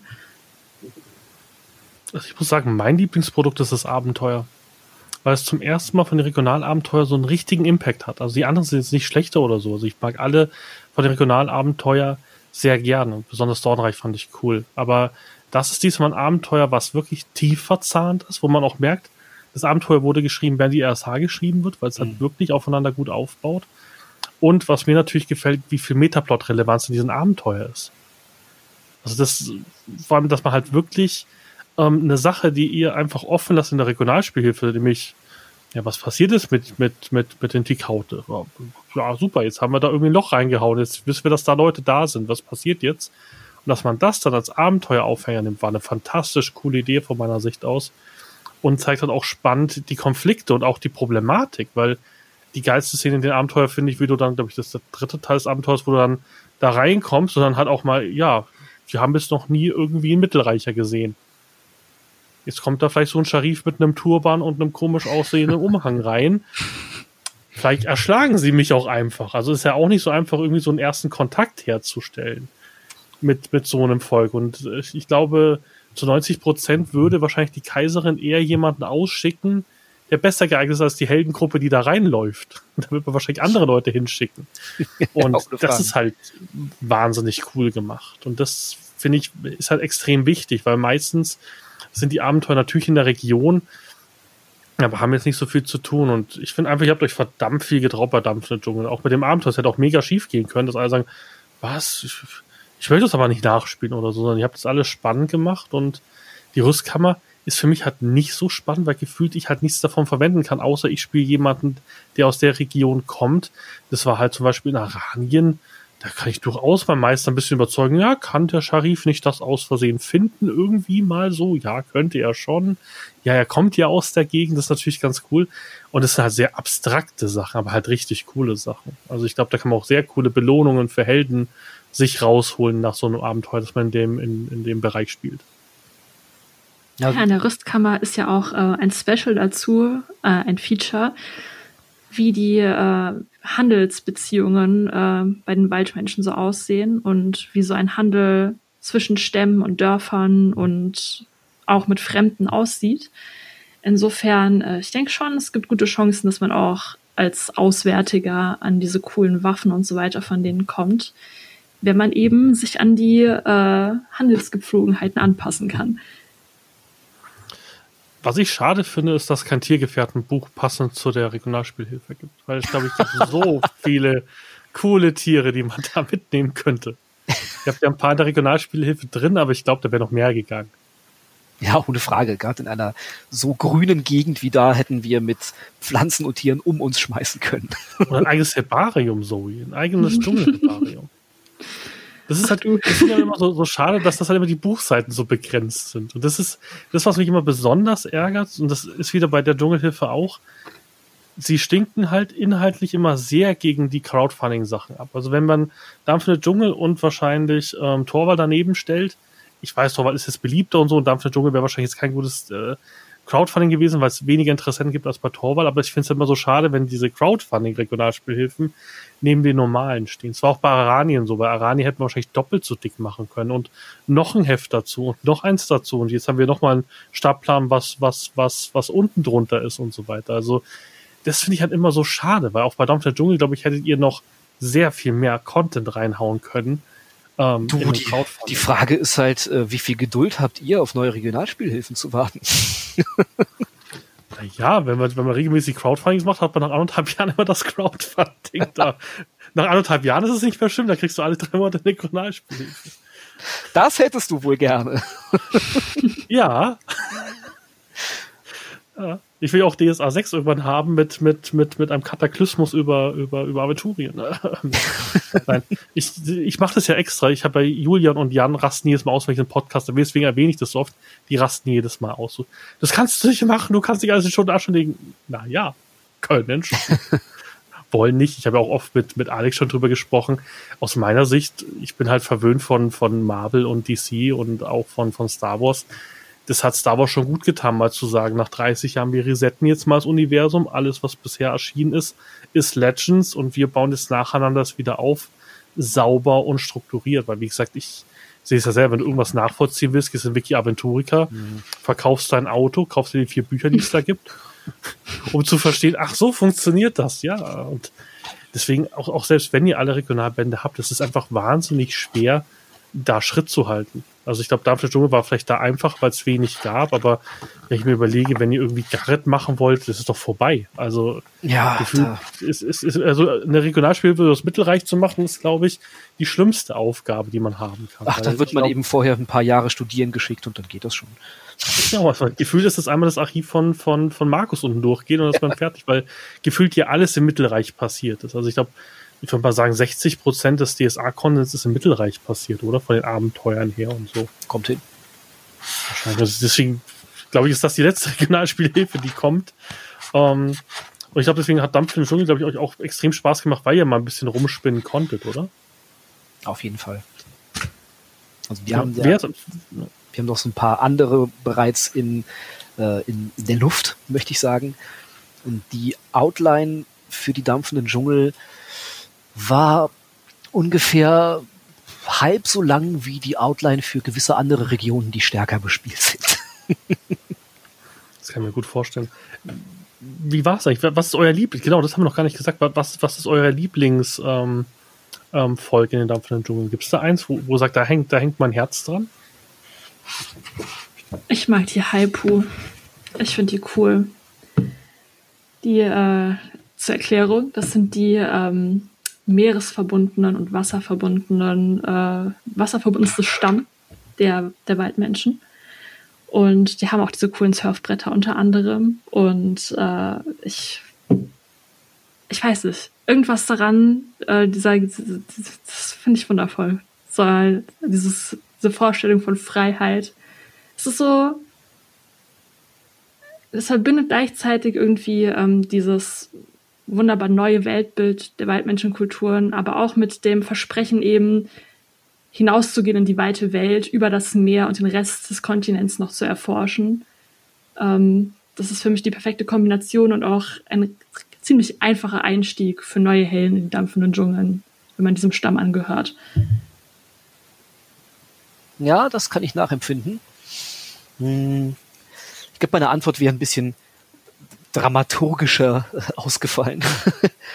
ähm, mich haben die Utulu schon immer sehr fasziniert. Ähm, ich fand es sehr schade, dass die halt bisher immer so ein bisschen alle über einen Kamm geschert wurden. Ja, das sind halt hier diese Waldinsel Utulus und die sind halt irgendwie und bla. Und äh, diesmal haben wir es halt geschafft, denen äh, mehr Profil zu verleihen, so ein bisschen mehr Diversität. Und ähm, dieses, also bei denen ist ja der Glaube an Oberan sehr verbreitet und DSA-Veteranen wissen ja möglicherweise, was mit dem vor ein paar Jahren mal passiert ist, ja des Feuers. Und ähm, die, die Tragik, die dahinter steckt und das, das Gefühl, was man als Angehöriger eines, eines solchen Glaubens einfach haben muss, ähm, ist was, was mich, was mich schon sehr fasziniert hat ich hoffe, das kommt auch ein bisschen rüber in den entsprechenden Texten in der Regionalspielhilfe. Ja, da habe ich mal so das Problem wie, wie beim ersten KK, wo alle aufgesprungen sind, wo, ähm, oh, wie hieß die Regionalspielhilfe? Mit dem, mit den Dämonenspiel, das fällt mir gerade nicht ein. Ah, die vorgestellt worden ist, die, die Julian geschrieben hat. Der bringt mich um, wenn ich das jetzt nicht weiß. Ach, du meinst also eine Flammen, das Abenteuer? Ja, genau. Genau. Und ich war der Einzige, der sitzen geblieben ist. So, was? was, was ist, was ist los? Flammen hört sich ja gut an, aber ja, kommt der RSH und ich weiß noch, wie, wie, wie mich, wie mich Jan anguckt. Das ist das Geilste, was es gibt. So, ach, der Mondsplitter. Ja, okay, ich guck mal, was das ist. Ähm, genau, so ging es mir dieses Jahr ja mit, mit, mit ähm, Baller der Treue. Also das, das Schöne ist halt, so als Anfänger merkt man halt viele Sachen nicht, aber wie gesagt, Oberan, ich bin mir gar nicht sicher. Ich glaube, ich, ich muss mal dieses Jahresvoraus wirklich mal lesen. Das ist irgendwie, ja. Ich möchte jetzt hier nicht zu viel spoilern dann. Okay, da, dann höre ich es mir an, weil ich habe, glaube ich, das Hörbuch sogar hier irgendwo noch rumliegen. Ich habe einfach zu, also Pile of Shame von DSA ist, glaube ich, bald, bald so hoch wie mein Zimmer. Das ist. weil gefühlt bei jeder Frage, die ich komme, kriege ich irgendwie drei andere Bücher in die Hand gedrückt. So, okay, dann lesen wir das mal durch. Nee, ist wahnsinnig cool. Nee, und genau, an was arbeitet jetzt? Also Hebarium ist jetzt durch auch das zweite, oder? So, so habe ich es jetzt letztes Mal verstanden und wir warten sozusagen auf den Collectors Club und dann wird das jetzt irgendwann in Druck kommen, sozusagen. Genau, das Herbarium 2 ist fertig. Auch die zwei wunderbaren zugehörigen Kartensets. Ähm, die Pflanzen und Rezepte, allerdings aus allen Büchern, nicht nur aus äh, dem Herbarien sammeln. Ähm, genau, wenn das gelayoutet ist, das ist quasi im Layout. Äh, das Layout fürs Herbarium ist ziemlich aufwendig tatsächlich. Ähm, auch wegen diesen ganzen kleinen Symbolen, die überall eingebracht mhm. werden müssen und so weiter. Deswegen machen wir das immer extra gründlich. Da können viele Fehler passieren. Ähm, aber sobald das Layout fertig ist, ähm, geht das direkt in den Collectors Club und da bin ich auch schon ziemlich aufgeregt, wie das funktionieren wird. Ob wir von einer Welle der Klage und Kritik überrollt werden. Denn ich werde schon, also ich gehe davon aus, dass ich ähm, diejenige sein werde, die sich all diese Kommentare durchliest und dann bearbeitet. Hm, da kannst du aber von ausgehen, ja. ich glaube auch so schön wird's nicht, weil das die Collectors Tabs sind ja wirklich nur DSA-Fans. Also da, ich glaube nicht, dass sich da jemand anmeldet, den ganzen Wusel da durchgeht, nur um zu beleidigen. Das kann ich mir da nicht vorstellen. Dafür ist Facebook viel einfacher und, und Twitter und, und sonstige Sachen. Also ich glaube, Collectors Tab, ich bin gespannt. Ich weiß halt auch nicht, das habe ich auch nie Alex gefragt. Ähm, in Crowdfundings kriegt ihr da viele Rückmeldungen? Für die, für die Sachen, die dann kommen? Weil das ist im Endeffekt ja nichts anderes wie ein Crowdfunding und da kriege ich auch die PDFs vorher und kann dann sagen, ja, da ist mir was aufgefallen. Das hängt sehr vom Produkt ab. Es gibt Produkte, okay. die da mehr Aufmerksamkeit seitens der Community bekommen und andere, bei denen das eher nicht so ist. okay. Aber es kommt schon einiges zusammen. Ja, ich habe auch gehört, bei DSA ist es tatsächlich nochmal wesentlich mehr als bei anderen Produktlinien. Ähm, bei Mythos DSA habe ich von Alex gehört, war schon ordentlich viel. Also oh ja, ja, ähm, tatsächlich. genau, also tatsächlich auch ähm, viele positive Rückmeldungen, was natürlich sehr freut, wenn man es bearbeitet so. Aber ähm, die Masse ist wohl schon ähm, gigantisch im Vergleich zu anderen äh, Marken. DSA-Fans sind einfach die besten Fans. Die haben am meisten zu sagen. Da hängt da, glaube ich, auch Herzblut dran. Also ich bin ja, bin ja noch, noch, noch sehr jungfräulich mit zweieinhalb Jahren ist, glaube ich, mit DSA, wenn du da 30 Jahre dran spielst und jemand spielt an ein Spielzeug rum, sind die einfach, glaube ich, einfach kritischer. Ich merke das ja auch bei den Podcast-Kommentaren.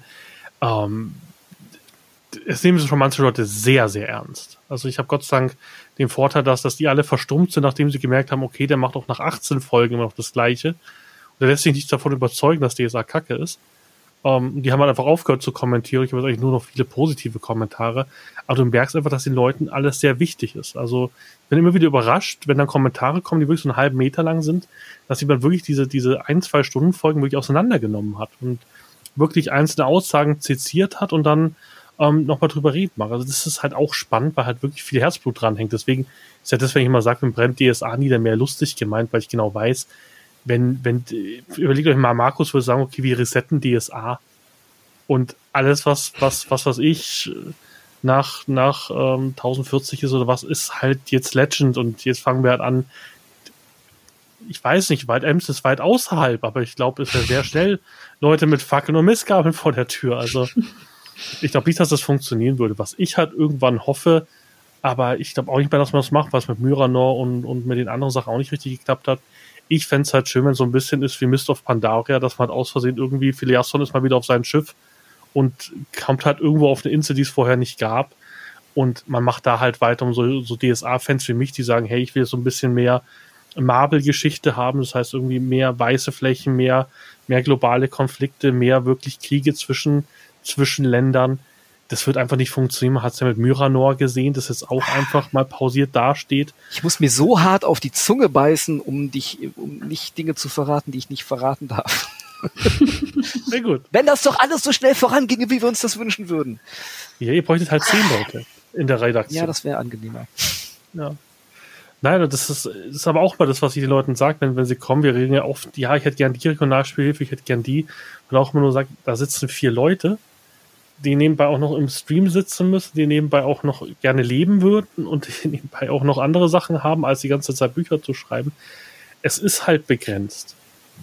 Und ja. auch die Thematik, ich habe mit Alex oft drüber gesprochen, wenn man nicht freie Autoren zum Beispiel nimmt, ganz viele, ja, die müsst ihr ja auch kontrollieren. Ja. Die brauchen ja auch Hilfe. Das heißt, es ist einfach eine, eine, eine, eine Budgetfrage und man kann die nur damit lösen, indem man einfach super viel Geld in Crowdfundings reinhaut und möglichst viele eurer Bücher kauft, weil DSA muss sich verkaufen. Wir hatten ja Diskussion ähm, ähm, im Kaiser Raul Konvent, im Ulm-Kabinett auch, und ich glaube, da spoilere ich nicht und da sage ich nichts, nichts Böses, aber ähm, die Thematik, wieso es so wenig krasse Abenteuer mit Metaplot gibt, ist halt einfach so, Metaplot-Abenteuer kostet halt mehr Zeit und mehr Investitionen und mehr Recherche als, ja, ich mache jetzt hier eine Party und ich vergifte jemanden und dann stirbt jemand.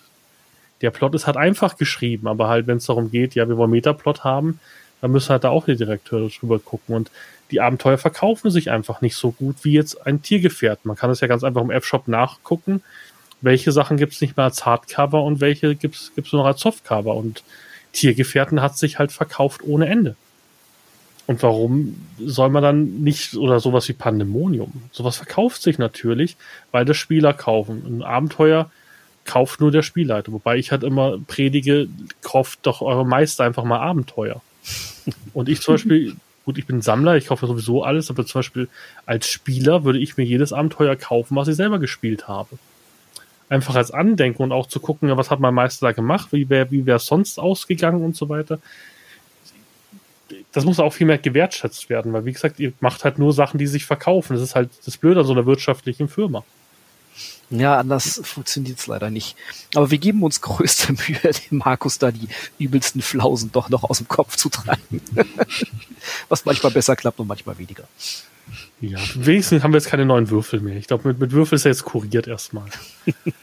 genau. Nee, aber wie gesagt, ich finde auch gut, was ihr zurzeit macht, dass ihr eben nicht mehr irgendwelche krassen Sondersachen macht für DSA, sondern äh, gut, ich bin ja mit der Ordner ein bisschen auf, auf, auf den Bauch gefallen.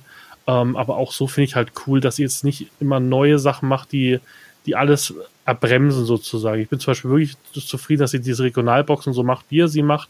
Das einzige Plastik da drin sind die Würfel.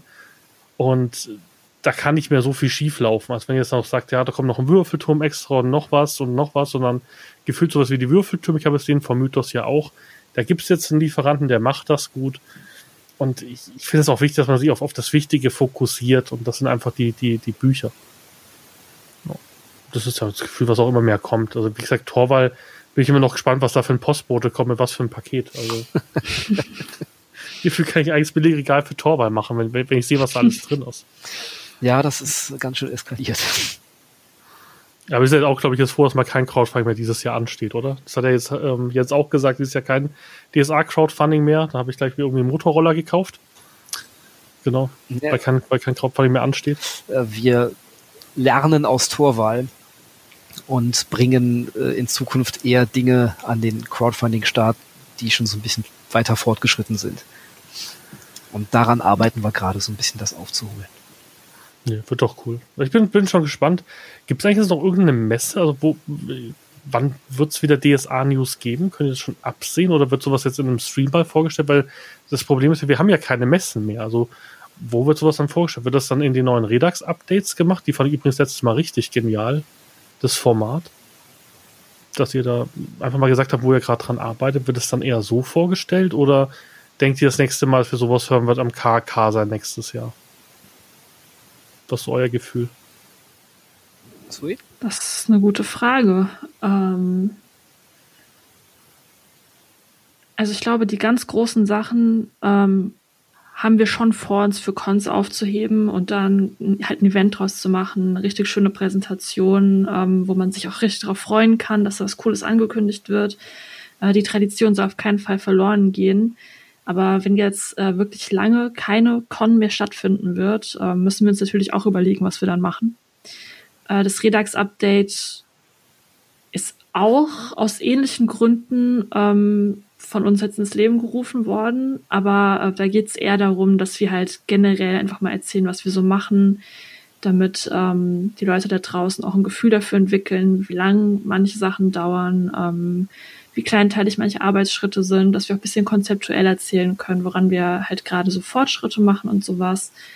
Äh, anstatt dann irgendwie ein Produkt anzukündigen und zu sagen, ja, es kommt in diesem Monat und ähm, es kann halt immer passieren, dass es aus irgendwelchen Gründen nicht klappt. Wir finden es eigentlich besser, dann lieber ähm, bisschen häufiger kleine Updates zu machen, um langfristig ähm, zu zeigen, dass sie am Ball sind. Was ich halt sehr cool fand, ich glaube, dass er auch Dampf für den Dschungel so gehypt war, dass er halt wirklich Dampf für den Dschungel angekündigt hat, wo es eigentlich im Lager stand fast. Also, wie lang war die Ankündigung? Ich glaube, die Ankündigung war im Juni im August hätte es kommen können, wenn die Deluxe-Ausgaben jetzt nicht gewesen wären, aber das sind halt irgendwie zwei, drei Monate.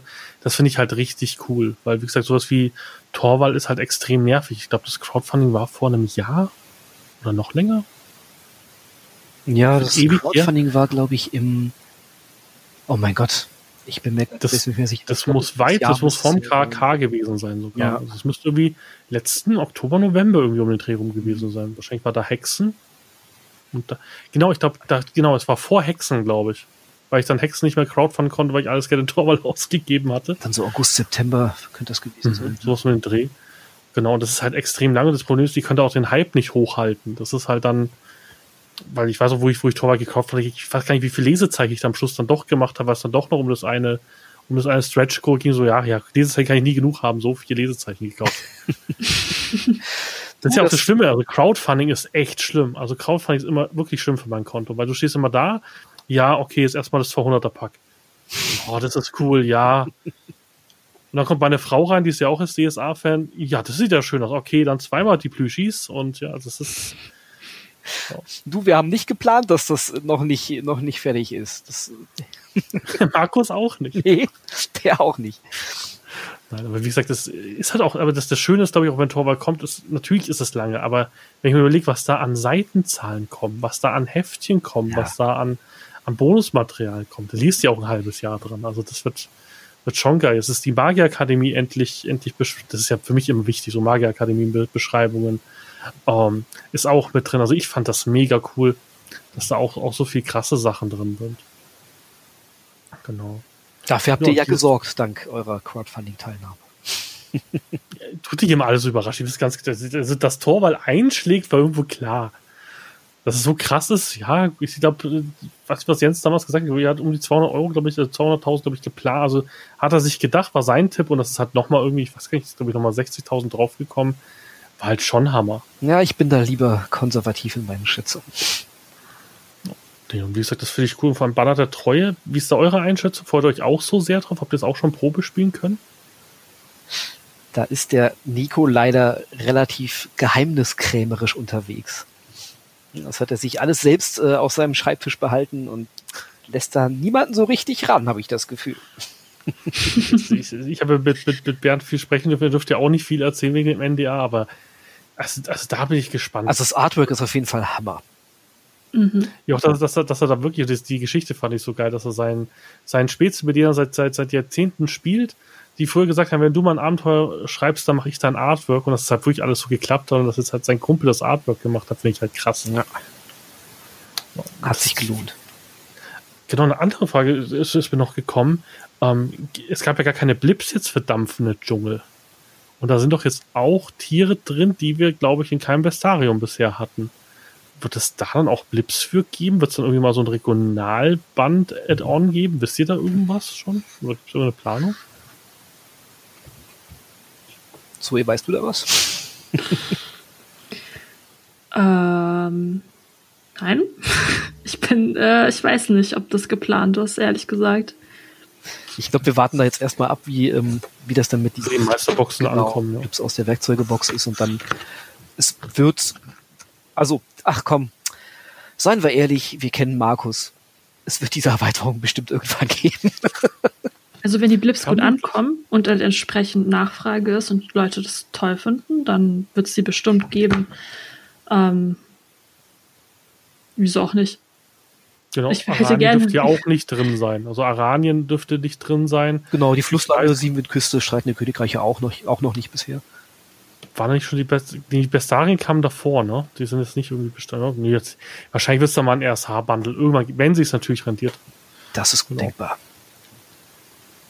Genau, sonst ist eigentlich das DSA ja fast vorbei. Es kommt noch Dampf, äh, kommt noch, also Dampf der Dschungel ist jetzt raus.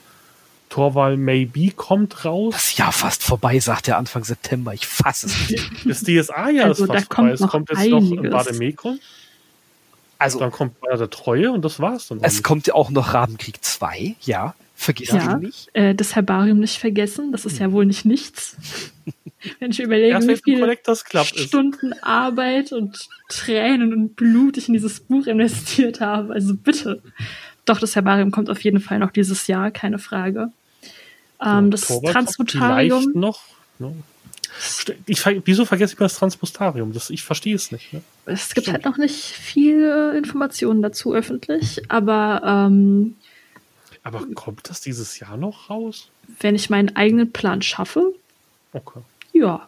Wenn ich wieder die Druckerei kommt, Ja, das, das gibt halt immer so ein paar Dinge, auf die wir nicht viel Einfluss haben.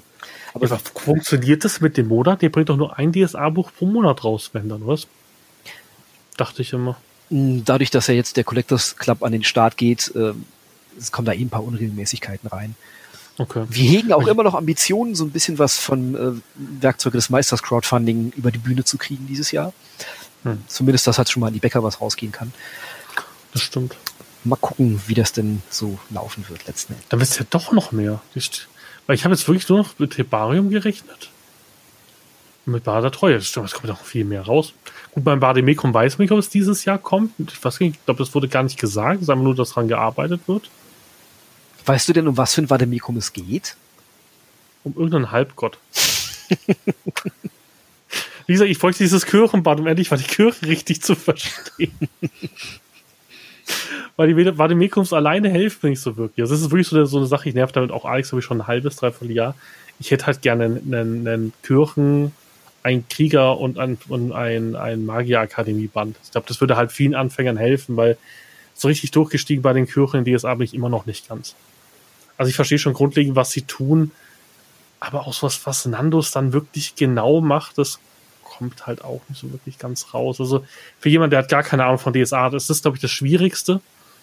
Ähm, und es gibt halt extrem wenig Fluff und ich bin halt sehr verwöhnt. Ich habe mir jetzt diese ganzen blauen Bände geholt von DSA 4 und bin halt echt verwöhnt. Also die sind halt wirklich geil gewesen, die ganzen, auch was, was die verschiedenen Orden machen und die, und, und sowas wieder, was, was der KGA ist und sowas und dass da doch noch irgendwas kommt. Also, das wären auch so, aber das Schlimme ist, es gibt so viel spannende Themen. Also ich wüsste auch nicht, wenn ich irgendwie Verlagsleiter wäre, was hau ich nacheinander raus, weil es gibt halt so viele geile Sachen bei DSA, die du machen kannst. Ach, wir haben da schon einen groben Fahrplan, aber ah, da du ja selbst sagst, die DSA 4 Bände waren gut, dann kannst du dir ja vorstellen, wie unsere äh, Ansprüche an die DSA 5 Bände dafür sind. Leider ja, leider ja. Also ich, auf was ich mich am meisten freue, ist das Magier Akademie Band mit Artworks von Nadine. Ich möchte endlich meine Akademie mal, mal sehen, wie sie aussieht. Weil die sieht halt in DSA 4 sehr strange aus. Von welcher Akademie kommt dein Magier? Ähm, von ähm, äh, Fasar, Ah. geistige Kraft von Fasar. Und die sieht halt so ein bisschen strange aus in der DSA 4 Spielhilfe. Ähm, und in der DSA, das ist halt bei DSA 4 sieht halt alles irgendwie anders aus, weil gefühlt jeder Zeichner halt gemacht hat, was er wollte. Ja. Und das ist- liebe ich halt bei Nadine, dass natürlich verschiedene Zeichner dran sind, aber dass alles vom Stil her zusammenpasst. Und deswegen bin ich, glaube ich, auch so scharf auf diese Magier-Akademie, wahrscheinlich eigentlich nur wegen den Artworks. genau, habt ihr noch Sachen, die ihr noch gern erzählen würdet, die irgendwie offen sind, wo ihr gerade dran arbeitet, wo schon irgendwie klar ist? Also Hebarium so, hast du ja schon gesagt. Johannes, was machst du gerade, was man schon weiß oder an was du arbeiten darfst, was öffentlich ist? Hm, Lass mich mal überlegen. Also viel von meiner Zeit fließt nach wie vor in den Rabenkrieg ein. Hm, Da sind die Autoren gerade an Abenteuer 5 dran. Und äh, zwei und drei und vier müssen natürlich vorbereitet werden. Hm. Heute habe ich tatsächlich ein paar Texte für die nächste Regionalspielhilfe geschrieben. Aber natürlich darf ich nicht verraten, um welche es da gehen könnte.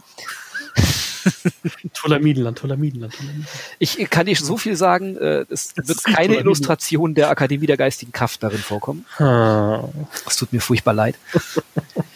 Mm, ja, was habe ich denn noch so auf dem Tisch? Der Bote natürlich, ein paar Heldenwerke. Ach, das, äh, das nächste Spielkartenset Schätze ist äh, auch bei mir. Kommt? Oh, geil. Sehr gut. Das ist, das ist mein absolutes Lieblingsmeisterwerkzeug. Ja, das freut Ja, mich sehr. Ja, Aber mein, mein, meine, meine Spieler haben dadurch viel zu viel, ja, immer. Also gefühlt jedes Mal, wenn die irgendwie untersuchen, ähm, würfel ich halt einen sechsstelligen und dann gebe ich ihnen halt so ein bisschen Karten verdeckt und sage so, hier. Oh, ist ganz schön großzügig. Ja, ja, das habe ich auch schon gemerkt, dass das so die klügste Idee ist, wenn sie Würfelglück haben. So, wir haben wie viele hunderte Dukaten, was kriegen wir dafür? Hm. Ein Haus? Wollt ihr ein Haus in jeder Stadt, wo ihr durchreist? Oder die ganze Stadt gleich. Nee, von dem her, also, aber ich liebe die, weil, weil weil es halt so ein, ich, ich bin halt WoW-Spieler. Und Das ist, das, das ist schlimm für die Story, die ich mir immer vorstelle für, für, für, ähm, für Aventurien. Aber ich habe halt immer diesen Loot-Gedanken. Deswegen spiele ich aber, glaube ich, so gern auch D&D, weil gefühlt, das ist halt so ein MMO als, als Pen-and-Paper-Spiel. Die kriegen halt bei mir super viele Sachen, weil ich halt gefühlt alles belohne. Und dann haben sie bald mehr Probleme mit, mit, mit, mit ähm, Körperkraft, weil sie ihre Sachen nicht mehr durch die Gegend tragen können. Der Geldbeutel ist zu schwer, die Elfe kann ich nicht mehr tragen, ja, die muss ich hinterher schieben, ja. ja. Nee, aber von dem, das, das ist cool. Vielleicht, ja, vielleicht sieht man da auch dieses Jahr noch was von. Mal schauen. Das wäre cool. So, hast du noch was? Hebarium ist ja soweit fertig. Kannst du schon was sagen, was du jetzt arbeitest? Ich, äh, Nico wird sauer, wenn wir jetzt schon alles verraten. Wir wollen ja im Redax-Update noch was erzählen können. Okay. Wann ist das nächste, nächste Woche, oder? Ja. Nächsten Ja. Dienstag. Cool. Da freue ich mich. Was ich noch als Tipp beim Redux-Update geben könnte, wenn ihr das eine halbe Stunde länger macht und eine halbe Stunde Fragenteil macht, weil gefühlt, gut, ich bin letztes Mal ja einfach weggelaufen, weil mein Essen fertig war, aber gefühlt ist es halt cool, wenn ihr halt so ein bisschen mehr Fragenanteil haben könntet. Das wäre halt cool. Weil der Chat explodiert immer und der arme Philipp so, ja, ich kümmere mich drum, so, wir sind fertig. Verdammt. also das ist halt cool. Wie gesagt, es, ich glaube, das wird auch immer weniger, wenn ihr jetzt wirklich jede 14 Tage dieses Redux-Update macht, wird es, glaube ich, auch entspannter. Aber es wäre halt mal cool, so ein, so, ein- so ein, so ein ähm, Ask Me Anything-Format wäre halt auch mal ganz cool. Das Problem ist halt, dass ihr immer so viele Fragen stellt, zu denen wir uns noch nicht so richtig äußern können. Ich brauche einfach so ein Schild, um die schnell zu beantworten. Können wir gerade nicht drüber reden. Schild. Ich werde es mal vorschlagen. Und die coolste Vorschlag, den ich gelesen habe, ist das Regeltelefon als Livestream. Oh. Auch solange Alex das macht, ist das für mich in Ordnung. Der wird sich freuen. ich glaube irgendwie nicht, dass das, dass das alleine machen will. Ich glaube, da nimmt er einen von euch schon mal dazu. Das sieht dann aus wie so eine, wie so eine Spendengala, diese Fernsehdinger, wo alle an so einem Telefon sitzen. Was meinst du, auf die Jens schon, schon, schon bekniet, dass sie Donations aktiviert für den Stream? Dass man einfach sagen kann, so, wenn, wenn jemand 100 Euro spendet, sagen wir euch die nächste Regionalspielhilfe, an der wir arbeiten. Oh.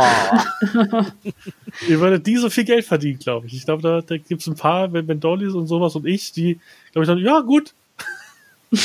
Oder dein MPC für 500 Euro in der Regionalspielhilfe. So, 500 Euro. Ich glaube, da wäre ich persönlich gegen das so zu. Hey, du kriegst dann 10 Seiten mehr in der Regionalspielhilfe. Oh, Du musst nur deine Seele verkaufen, Johannes. Das ist ganz einfach in der Marktwirtschaft. von der Seite betrachtet. Pro, pro, jeden, pro, pro jeden NSC, den ihr reinbringt aus der Community, kriegt ihr 10 extra Seiten in der Regionalspielhilfe. Okay, dann können wir drüber reden. Ja. Mhm. ihr seht, ich wäre der Tod für DSA. Also das wird ein Jahr gut gehen, damit wird Ulysses un unglaubliche Zahlen liefern und danach so, so, jetzt hat Tim alles abgefackelt. So. Jetzt haben wir aber keine Redakteure, die das neu aufbauen können, weil wir nicht so viele Regionalspielhilfen rausbringen können, wie er Sachen abfackelt. Da gibt halt so einen virtuellen Scheuen-Counter und dann wäre es okay. Du, bist du schon im Vor Genau, es geht ja auch bald los mit Hexen, ne? Können wir auch noch gleich noch, noch kurz Werbung machen. Hexen-Let's Play geht doch bald los, oder? Ja, Hallo. da sind wir schon mitten in der Planung drin. Da brauchen wir ja ein vernünftiges Konzept, wie sich das Ganze entwickeln soll. Und ähm, nachdem die erste Staffel ja schon ein, ein recht Ja, die hat sich recht abgeschlossen angefühlt, aber mh, ich bin sicher, dass wir da einen guten Weg finden, da nochmal einen ja, Für deinen Charakter wird es doch spannend, diesen Redemption-Pfad einzugehen wahrscheinlich. Ja, ich habe mir schon überlegt, wo ich den gerne hinführen wollen würde. Ich weiß nicht, ob das jeder gut fände. das macht die Sache spannend. Und so gibt es von dir jetzt mal einen Gastauftritt in den Let's Play. In diesem nicht. Okay. Ah, okay. Hast du eigentlich je Hexen gespielt? Nein. Das wird dann aber mal Zeit. Jetzt habe ich was angerichtet mal wieder. So, ich komme nie wieder in den Podcast. Ich glaube, die kann ich, Ich habe immer noch, ich habe immer noch verzweifelte Hoffnung auf ein DSA Let's Play. Und ich glaube, der Jens hat schon einen Tinnitus in dem Ohr, wo ich immer sage, DSA Let's Play. DSA Let's Play mit Metaflot. Ja, das Problem ist halt, dass die Regeln für DSA im Stream gar nicht mal so gut funktionieren. Ähm, halt nicht auf der Ebene, wie wir uns das wünschen würden. Und wir hoffen, dass ähm, die optional Regelkonstrukte, die wir uns für die Werkzeugebox überlegt haben, da äh, vielleicht ein bisschen Abhilfe schaffen können. Ja, nee, ich verstehe es. Auch die Orgenspalte haben ja ein eigenes Regelwerk, glaube ich, mit Markus damals zusammen entwickelt, dass es überhaupt ein bisschen spielbar ist. Ja. Ähm, weil du kannst halt nicht irgendwie Kämpfe, halt eine Dreiviertelstunde Kämpfe auswürfen. Ja, es ist halt ein bisschen sperrig für den Stream tatsächlich. Nee, von dem her, wie gesagt, ich, ich habe immer noch die Hoffnung, ich finde die Aventuria, ähm, ähm, Aventuria schon cool, weil schon ein bisschen, dann wenigstens ein bisschen äh, Plot aus DSA 1 her mitkriegt, das finde ich ganz cool. Aber wie gesagt, ist natürlich klar, dass die DSA-Leute sich, sich, sich das wünschen, aber wie gesagt, es ist halt, auch wenn man sich die alten Let's Plays anguckt, es ist halt einfach schwierig, man muss es ja sehen. Ja. Das ist wahr. Genau. Ich glaube, dann wären wir durch. Ich hätte sonst nichts mehr, keine Fragen mehr auf dem Zettel. Das war ja harmlos. Irgendwas? ich habe jetzt viel Schlimmeres befürchtet. Was hast du denn befürchtet, was wir hier machen? du musst dich für, für, für jeden Absatz rechtfertigen, den du geschrieben hast. Genau. Und ich habe hier einen Fehler gefunden. Da ist wieder ein Rechtschreibfehler, da fehlt ein Komma. Öh. Wieso ist der Wert nicht richtig berechnet?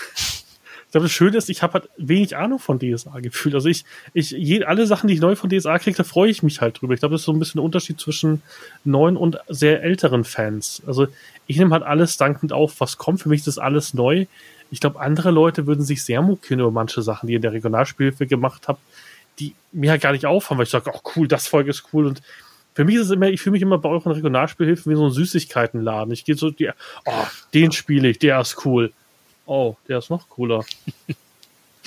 Mist! Was ist das hier?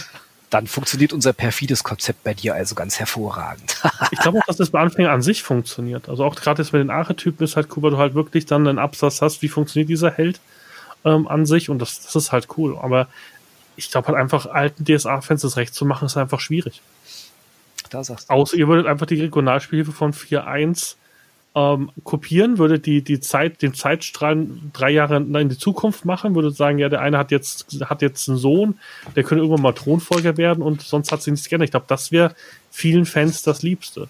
Wobei ich jetzt auch eine Diskussion im Discord hatte, wo so einer gesagt hat, so, ja, also da kann man ja so einen Baumdrachen fangen. Und habe ich geschrieben, ja, ein Tiergefährten kannst du außen Drachen zähmen. Baumdrache wird schwierig. Hier ist mal ein Absatz von dem Meckerdrachen. Das kannst du als Orientierung nehmen, aber ganz ehrlich, scheiß auf die Regeln. Wenn du möchtest, dass der, dass, dass der Typ den Baumdrachen zähmt, dann mach doch eine Tierkundeprobe und wenn er die gewinnt, dann kriegt er halt den Drachen. Ist doch scheißegal. Ja. Also ich glaube, das Problem ist immer noch bei DSA, dass viel zu viele ähm, sich so sehr an, an die Regeln halten wollen. Es ist vollkommen egal. Also auch wenn man mit Alex drüber spricht, gefühlt sind Alex-Regeln nicht so wichtig. Also er sagt auch immer, nimm die Regeln, die du brauchst, die du willst. Wenn, wenn du kein, wenn, wenn du dir keinen Kopf zerbrechen willst, nimmst du halt eine Fokusregel und wenn nicht, machst du es so, wie du möchtest. Das ist ja das, was ich immer nicht verstehe.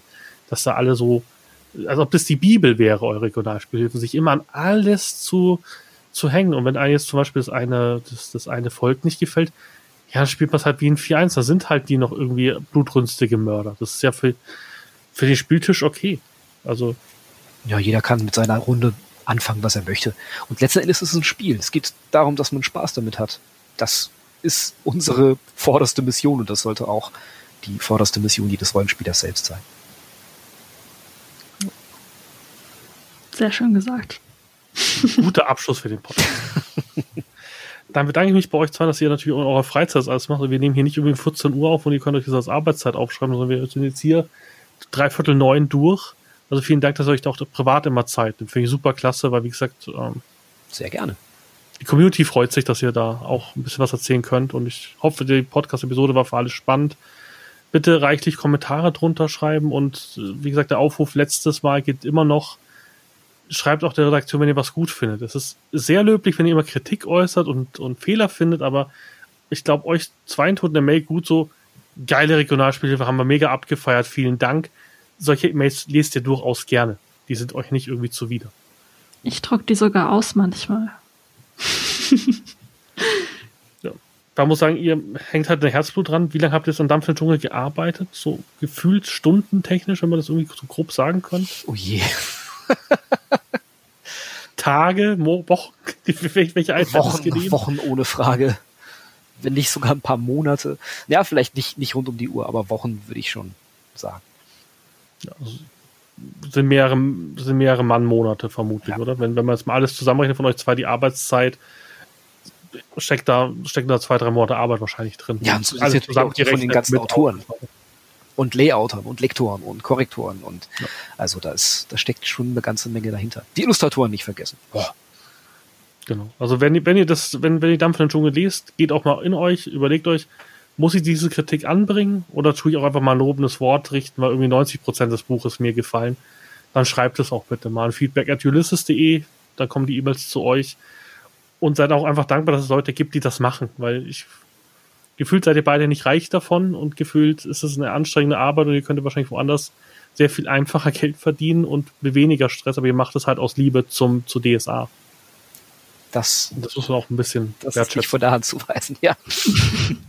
Die Wahrheit. Und ich bin euch sehr dankbar, dass ihr das macht. Das freut mich sehr, danke. Sehr gerne. Dann wünsche ich euch einen wunderschönen Abend und allen Zuhörern guten Morgen, guten Abend oder gute Nacht, je nachdem, wann ihr uns hört und bis zum nächsten Mal. Bis dann. Tschüss. Ciao.